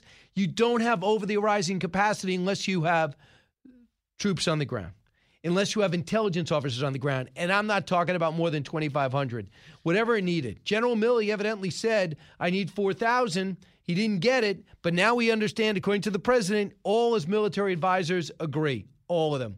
Sean Parnell wrote Outlaw Platoon. He's now running for Senate in Pennsylvania, almost was the next congressman from Pennsylvania. Here's what he said about what he's witnessing in terms of leadership. Cut 30. When leaders of this country project weakness, it emboldens our enemies. I mean, Joe Biden is responsible for the largest foreign policy disaster in this country's history. And oh, by the way, a young senator from Delaware was railing against the Vietnam War during the fall of Saigon. He was vice president during Benghazi and he's president of the United States during the fall of Kabul. Joe Biden, he, this is on him. This, this blood of our American service members and our allies is on him one strategic blunder after the next, For whether it's pulling our military out of Afghanistan prior to evacuating civilians or giving up Bagram Air Force Base, which I promise you will be studied at U.S. military academies as one of the greatest strategic blunders of all time, how not to conduct a withdrawal, and stranding thousands, and I mean thousands of Americans behind enemy lines. And he goes on, he can understand his passion. The guy's holding an outpost, losing countless guys. His interpreter flipped on him too in Afghanistan. It's a note. After showing some loyalty, in the end, he tried to open up firing on his guys. And just to see it given up like that, and the people he's fighting end up providing security so the U.S. can get out of here. We know the Australians, we're watching these bloody Australians get beat up by the Taliban. And then we hand them lists of people that we say helped us and need to get out. Do you believe this? We handed a list to the Taliban of Afghans that helped us during the war and Americans, their location, making their way to the airport. How dumb is that? And the false choice is probably the thing that bothers me most. This is what the president's saying. He's saying that I could either pull out on the Trump deal, the way the Trump deal read, according to him, or I'd have to flood in, rip up the deal, flood in thousands of troops, and I don't think we wanted to do that. That is not true. You could have put off the deal to say that was my predecessor's deal. We're going to keep a smaller footprint while we evaluate your actions on the ground. And if the attacks picked up over the horizon, we would have blown them out of the water. We don't even need pilots like we were used to. We knew that area so well, we were blowing you up we were blowing you up with drones, with Hellfire missiles. And they could have waited for the fighting season to get done and went back in and cut a deal and let them know what will happen the way you wanted it, the way you told Josh Rogin. Read Josh Rogin today. He recounts a 2019 interview he did with candidate Joe Biden and how different what he said he would do is what he's doing. You listen to the Brian Kilmeade show. Brad Wenstrup will be joining us, a cover Republican congressman who also served in the military. Uh, he is weighing in, and uh, he is livid don't move. Expanding your knowledge base. It's Brian Kilmeade. New from the Fox News Podcasts Network. My name is Kennedy, and welcome to my podcast, which will, I humbly say, single handedly save the world. You're welcome. It's Kennedy Saves the World. Subscribe and listen now by going to FoxNewsPodcasts.com. The fastest three hours in radio. You're with Brian Kilmeade. We're still uh, planning on ending this mission at the end of the month. And as I said the other day, uh, as we get closer, and we are getting closer, you're uh, going to see us begin to make those muscle movements to pull out uh, our troops uh, and some of our equipment uh, as appropriate with any retrograde. What we want to do is preserve as much capability for as long as we can, both in terms of the security footprint, but also uh, in terms of the ability as to moving out evacuees. He's a doctor. He is a uh, Army Reserve officer. And he's a congressman from Ohio. Uh, I wanted that as a cut from obviously John Kirby from the Pentagon briefing that's taking place right now about this horrific exit strategy from Afghanistan that resulted in the deaths of 13 uh, service members as well. Could be more as 18 struggle with their injuries after the explosion yesterday. Joining us now, U.S. Representative Brad Wenstrup. Uh, Congressman, welcome back. Your thoughts about what you're hearing today? It looks like the airport virtually shut down. We got a thousand Americans at least in Afghanistan. Are we just going to leave them? It sounds like it, and uh, I sent you a um, a voicemail that uh, I think you may have heard, and it's from one of the Afghan allies who worked with us, and it came to me through one of my constituents who worked with him directly, where he's begging for help. You know, and in 1975, Senator Biden said, uh, and this is concerning Vietnam, he said, we have the United States has no obligation, moral or otherwise, to evacuate any foreign nationals. This is this is this is his mindset, and you just played the clip from Mr. Kirby, and it's backwards still. You know, we're going to maintain as much security as we can and then get out. That's what should have been done at the beginning. And I don't want to just look back. It's what we're going to do now. So I guess that's the right thing to do right now. If that's the orders from the commander in chief, but we are leaving Americans. We are leaving our allies behind. And I found his speech very interesting yesterday. We won't forgive, we won't forget, we'll hunt you down, but we're leaving. George Bush said, if you're a terrorist, we're coming after you. If you house a terrorist, we're coming after you. But this president, as you heard him say a couple weeks ago, thinks Al Qaeda was gone. Does he know now they're not gone? Does he know that ISIS will fill the void just like they did in Iraq when we let them? And at the same time, you leave all these people vulnerable. Our U.S. our U.S. citizens and our our special immigrant visa applicants who were made a promise. I got a text from one of the interpreters that I served with in Iraq, who is now a physician in the United States and a U.S. citizen, fully contributing. He's a cardiologist, and he sent me a text last week where he said, This is very, very disheartening. American morality is being tested, and it's not doing so well so far. So yeah. you, the president was right to praise the troops. They'll do whatever they can do with whatever they have. But listen to how he interprets. Listen to how he interprets what from that bombing yesterday, as if our mission is noble to quit and surrender. Cut seven. As General McKenzie said, this is why our mission was designed, this is the way it was designed to operate. Operate under severe stress and attack. We've known that from the beginning. And as I've been in constant contact with our senior military leaders, and I mean constant, round the clock, and our commanders on the ground throughout the day, they made it clear that we can and we must complete this mission, and we will. And that's what I've ordered them to do. We will not be deterred by terrorists. But he acts like we're going in to fight. We're going in to quit, complete right. the mission, have the Taliban provide security, and leave in humiliation. Congratulations. I'd love to see that battle plan. Yeah, and, our, and, and the mission is being carried out as he has drawn it up, as he has defined it. I really do not believe that this whole process came from the military. He may be in contact with them, but he, I think he's in contact with them and telling them no. And he he gave the heart wrenching uh, speech about send me, send me. Listen, I I know I served. I spent a year in Iraq, and I know what our military is like, and I know the people that volunteer to be in the military. Yes, we are the send me people, the same people that ran into those buildings on 2001 that were falling down. Those are the send me people. But you say that, and then you send them home and that's what's so frustrating. I think you may have seen some of the press conference we had. We had all of our Afghans. Yep, I did. In particular. Uh, you can see what's in the heart. You can see the passion. We do not want to leave. That is the mission that he created. That is not the mission that's in the heart and minds of American military that would not leave anyone behind. And no soldier left behind is not just soldiers, it's all of our military, for one, but it's also our U.S. citizens and our allies. And you got Democrats. That's how it works. Brad, you have Democrats. Uh, we're talking to Congressman Brad Wenstrup. He's still in the Army Reserves officer. But uh, you have Democrats who agree with you, right? Totally. I mean, if you go back to April, Brian, I started working with a Democrat on honoring our promises task force group, and we were pushing in April saying this is a dangerous situation. It's not going to get better. We owe it to these people. These are our friends. We're still in touch with them. I supported two of my interpreters, and and, and where I signed for them. We know them. We know their hearts. But we I want, want Americans want too, help Brad. them. You can't forget about the Americans. We had a thousand Americans there.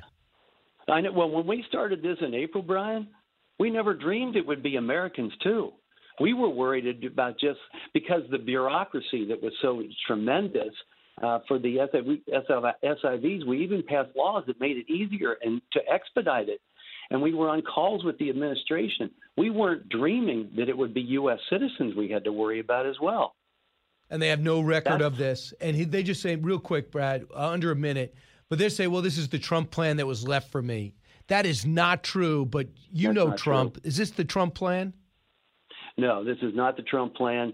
Uh, you can read it. Anybody can read it, and you know that wasn't it. There were conditions, and if the Taliban wasn't meeting the conditions, then we crushed them. We, President Biden set the timeline of August 31st, and this became the Taliban's red line. That was not in the Trump plan.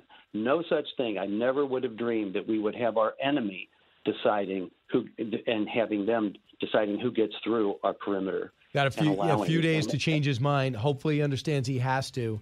Uh, uh, Ray McPadden will be next, four time combat vet. It was great talking to you. Congressman Wenstrup, thanks so much. Thanks for your service. Keep fighting. Th- Thank you. You too, Brian. Thanks. All right, when we come back, more of the Brian Kilmeade Show. Living the Bream is a podcast hosted by Fox News Channel's Shannon Bream, sharing inspirational stories, personal anecdotes, and an insider's perspective on actions and rulings from the High Court. Subscribe and listen now by going to foxnewspodcasts.com. America's listening to Fox News.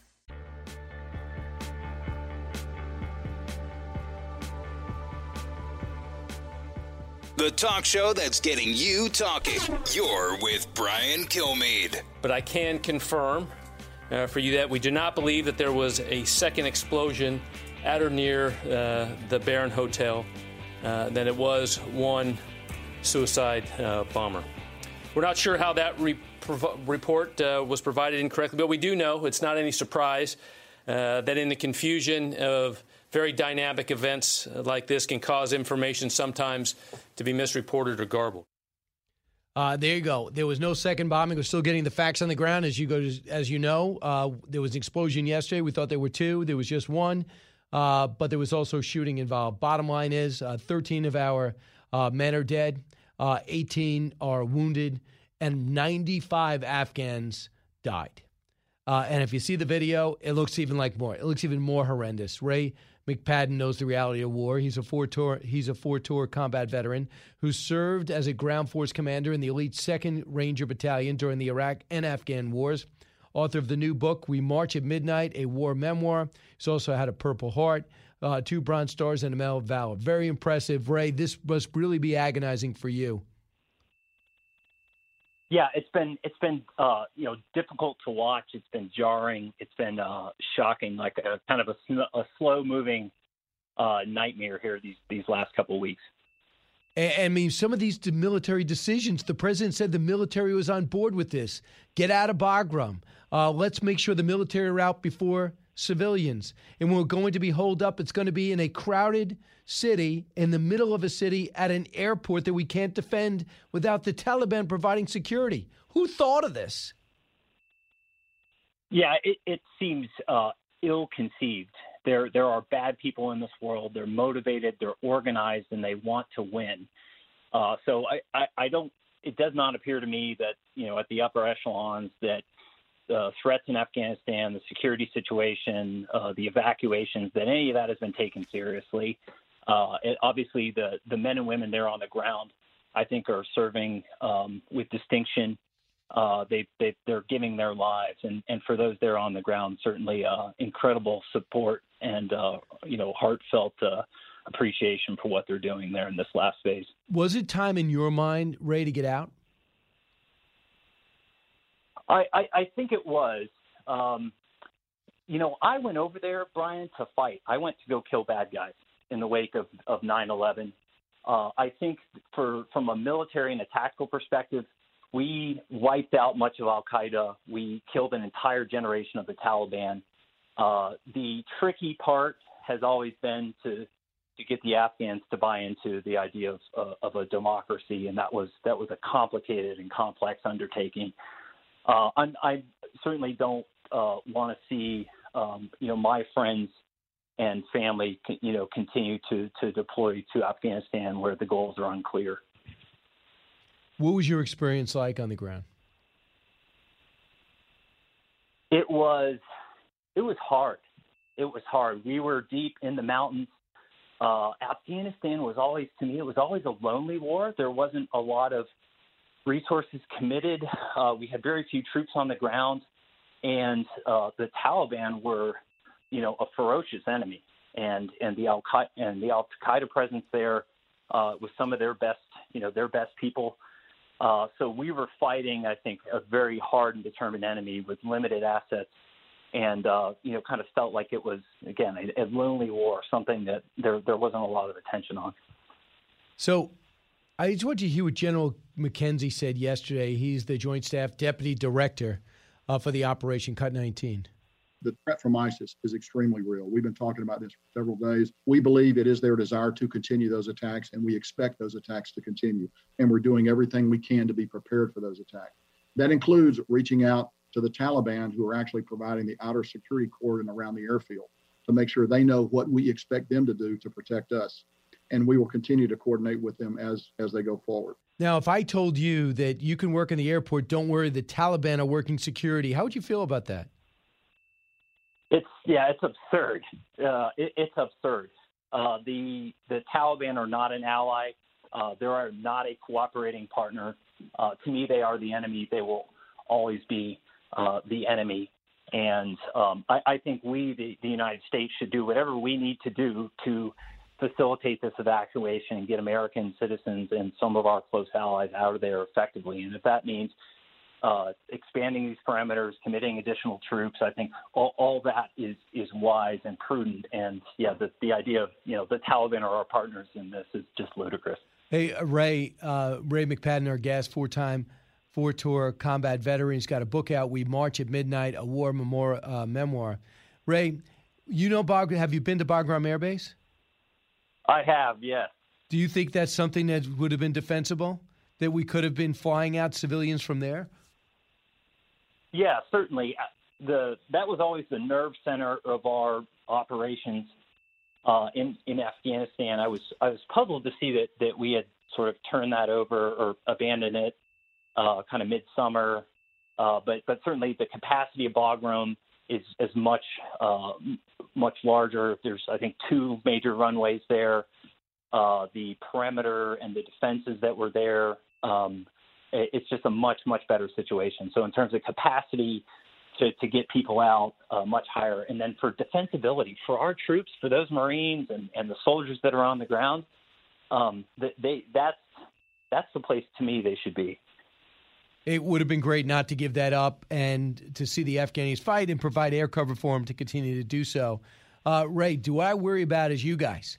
You've given so much, invisible wounds, invisible wounds, and the people you fought with, they're going to, I just fear they're going to get the feeling this wasn't worth it when we know all you did accomplish, and that if things don't go well, it is really politicians that did it. Or do you worry about the same thing? Yeah, I do. I think that you know our allies and, and other people in the world who who look to the United States as as a leader are you know this certainly is is not something that's that sends a good message to them. You know, in terms of the soldiers, the the, the veterans, the Marines that were there, uh, this has been a difficult period. I you know I, I struggled especially last week with what was going on. But you know, at the same time, Brian, I, I reached out and, and I started calling old battle buddies and, and just checking on them and, and seeing how they were doing. And you really use this as an opportunity to reconnect with people and uh, and uh, to you know reestablish some relationships that you know time and, and distance had gotten away. And I would encourage other veterans to reach out and call call your old battle buddies, see see how they're doing. And uh, it's yeah, I think they'll appreciate hearing from you. Yeah, I want you to hear what Mark Geist said. He's a former Annex security team in Benghazi, of all places. He knows about leadership and what's missing. Cut 31. this needs to be we, the people, demanding that whether if this decision was made by our the military leadership, then those who are advising the president need to be held accountable, as well as the president, because you can delegate your authority, but you can't delegate your responsibility. You choose to be the king, you wear the crown and all the responsibility that comes with it. No matter how much he likes to deflect from that, he is responsible for everything that this country does, especially in foreign policy. And there's no doubt about it. He was deflecting, said no military commanders dissented. They were all on board with keeping the deadline. And it was really Trump's plan. He had no choice. Is that what they teach you, uh, Ray, about leadership? No, I you know I'm taught to lead from the front and to set uh, set an example. Right, you behave, you you demonstrate the behavior you want from your from your rangers, from your soldiers, um, and and to you know hold yourself accountable. The buck stops with you as the commander, and so you know I think about myself leading no fail missions with the Rangers, and um, you know if if if I was the, ground force commander for something like this, you know clearly I would have been removed uh, a, a very uh, you know very quickly. Uh, so this is uh, this is a little a bit strange and, and frustrating to watch. Do you know the mil- you know the militant mindset. Do you think these terrorists are emboldened now, and do you think our homeland is ready for uh, this new aggressive front foot they now are on, thanks to our decision? I do. I do think it, it, it's encouraging to to the terrorists, uh, you know, the various terrorist uh, groups out there. I I think that uh, yeah, it, it absolutely emboldens them. And we need to take the threats around the world uh, seriously and focus on the mission, focus on terrorism. And uh, I think we've been distracted as of late. I think you're, what you're seeing play out on the ground in Afghanistan is an indicator of that, that the, we haven't been terribly focused on the mission and the security of the American people. I hear you. And Ray, what was it like going through your war times, your war years in the book you have out now, We March at Midnight? Was it therapeutic to a degree? Well, you know, thinking about it later was was therapeutic in it to a great extent. And I wrote it, you know, 10 years after my last combat tour. And that time and that, that distance, I think, gave me some wisdom about what happened over there. Um, I I was wildly in love uh, while I was deployed and remained married to the same woman, and so a lot of the, you know, it, it, the, there's the war itself, and then there's the, the family and the people connected to you, and and sort of what combat does does to them, and so the book is a chance to sort of evaluate this very intense experience from from multiple angles in a way that I think other people can can relate to and uh, and learn from. I do not present myself as a hero. I think I, I share the the bad things, the mistakes, and um, I think there's more to be learned from from uh, you know the mistakes you made than uh, you know from from the good days where where you're winning. I hear you, uh, Ray. That's good for life too, as well as war. Ray McPadden, go pick up his book, "We March at Midnight: A War Memoir." Uh, memoir. Ray, thanks so much. Yeah, thank you for having me on. You got it. Uh, listen, when we come back, we'll finish up this hour. I'll take some more calls, but uh, Canada has pulled out of Afghanistan, and they freely say they've left Canadians behind. Uh, they had 3,700. In, they got 3,700 out, but they still have many left behind. Justin Trudeau said our engagement with Afghanistan is not done and called the situation heartbreaking. Why is it heartbreaking? Because we are pulling out along with the security, forcing Canada to do what we are choosing to do, and that's leave our citizens behind. Incredible. Diving deep into today's top stories, it's Brian Kilmeade.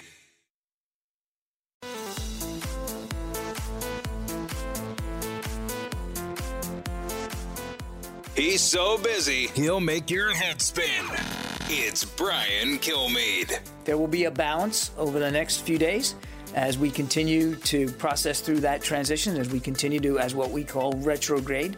Um, and I can't give you a specific number on any given day, uh, but I think uh, you'll see us uh, adjust as necessary to make sure that we're achieving that proper balance. But we will be able to fly out evacuees right up until the last moment, that's going to be the goal.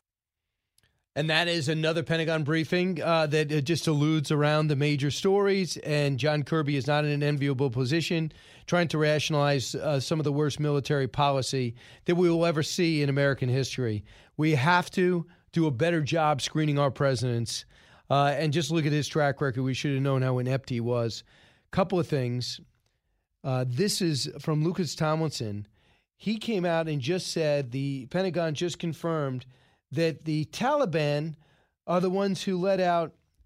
Here it is. Moments ago, Kirby tells Jennifer Griffin thousands of ISIS K prisoners were freed by the Taliban when they took over Afghanistan. Hold the phone. I thought that the Taliban were in a pitched battle with ISIS K and that the Taliban told ISIS K not to do this, but somehow they breached the perimeter. Why would you let people out of prison that were your enemies? Maybe they're not. Let's find out if there's more to know.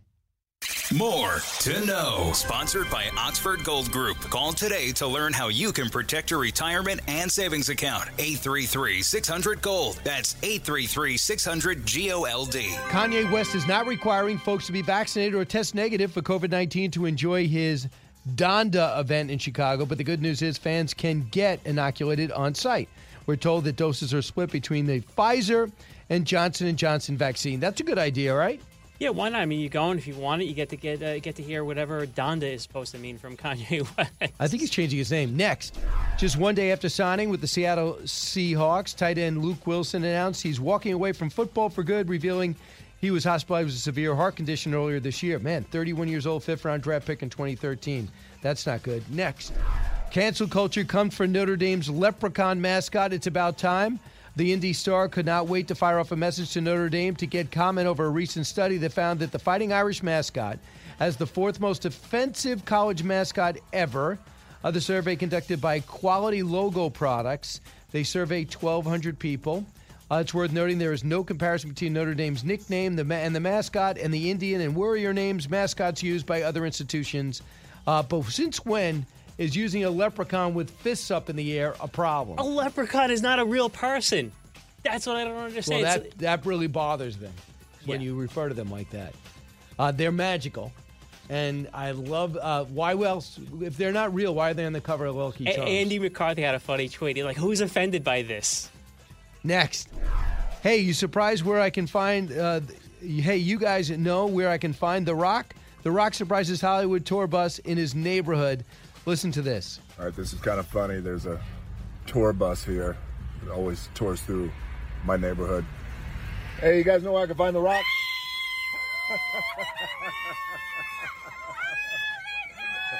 How you guys doing? Uh, I'll wait. I'll wait. Don't worry. How you guys doing? You, everybody good? All right. Hey, you're very welcome. All right, brother. Oh, cool. Well, you guys have a good trip. All right. Thank you. Love you too. hey. So, in the clip, he has already amassed over 18 million views. The actor states in the video that the tour bus regularly drives through his neighborhood and he's hoping to have some fun. Can you imagine that? He's the biggest star in America right now. I mean, there's a reason why he's so likable. I mean, he's he's the of all the guys that have been in wrestling and made the transition to, to motion pictures. He's the nobody comes close to The Rock. Right, that's true. And he takes it serious. Uh, next, back to school. Four and five parents are eager for their kids to get back to school. They did a big survey. 84% of parents said they were equally as excited to have their kids learn from home so they could spend more time with them. 68% of parents admit remote learning became increasingly difficult for them as time went on. Three out of four originally excited about learning from home, but then changed their mind. Most kids, 72%, treated homeschooling like a lot, uh, homeschooling like a summer vacation. I mean, he, could you, I can only imagine now if you were a parent and your children, all three were at home, you would have three different children, three different grades, three different Oh, times, and they would all be remote. How do you how do you well, do I know. that? I'm, uh, when my as a daughter was a senior, her fa- uh, her friends were going out for Dunkin' Donuts. They would put out, turn off their camera. They'd be saying, "Well, listen, I've already done this. I studied it last night." Then the parents would go, "What are you doing?" Well, I needed a coffee. Nobody was around, so you have a class now. I know. I just need to know the end. So it was not good. And also, there's no follow up. Parents got to get out. Now they got to call the parents to say the kid turned off his camera or didn't have it on, and it was a huge. It was a huge issue. Hopefully, people will make up for it and have special courses. But the mask wearing in New York is so discouraging. This new governor got to put the mask on. I don't get. It. I mean, even Cuomo got rid of that, and now her first order of business was the mask mandate. Yeah. I mean, he would eventually came around to it too because he's a Democrat. Hey, uh, thanks so much for listening. Go to briankilmeade.com, order any of my books. I sign them and send them myself, and briankilmeadeshow.com to order the podcast. Uh, keep it here for all the breaking news. We're always here for you. Listen to the all new Brett Baier podcast featuring Common Ground, in depth talks with lawmakers from opposite sides of the aisle, along with all your Brett Baier favorites like his all star panel and much more. Available now at FoxNewsPodcasts.com or wherever you get your podcasts. Listen to the show ad free on Fox News Podcast Plus, on Apple Podcast, Amazon Music with your Prime membership, or subscribe wherever you get your podcasts.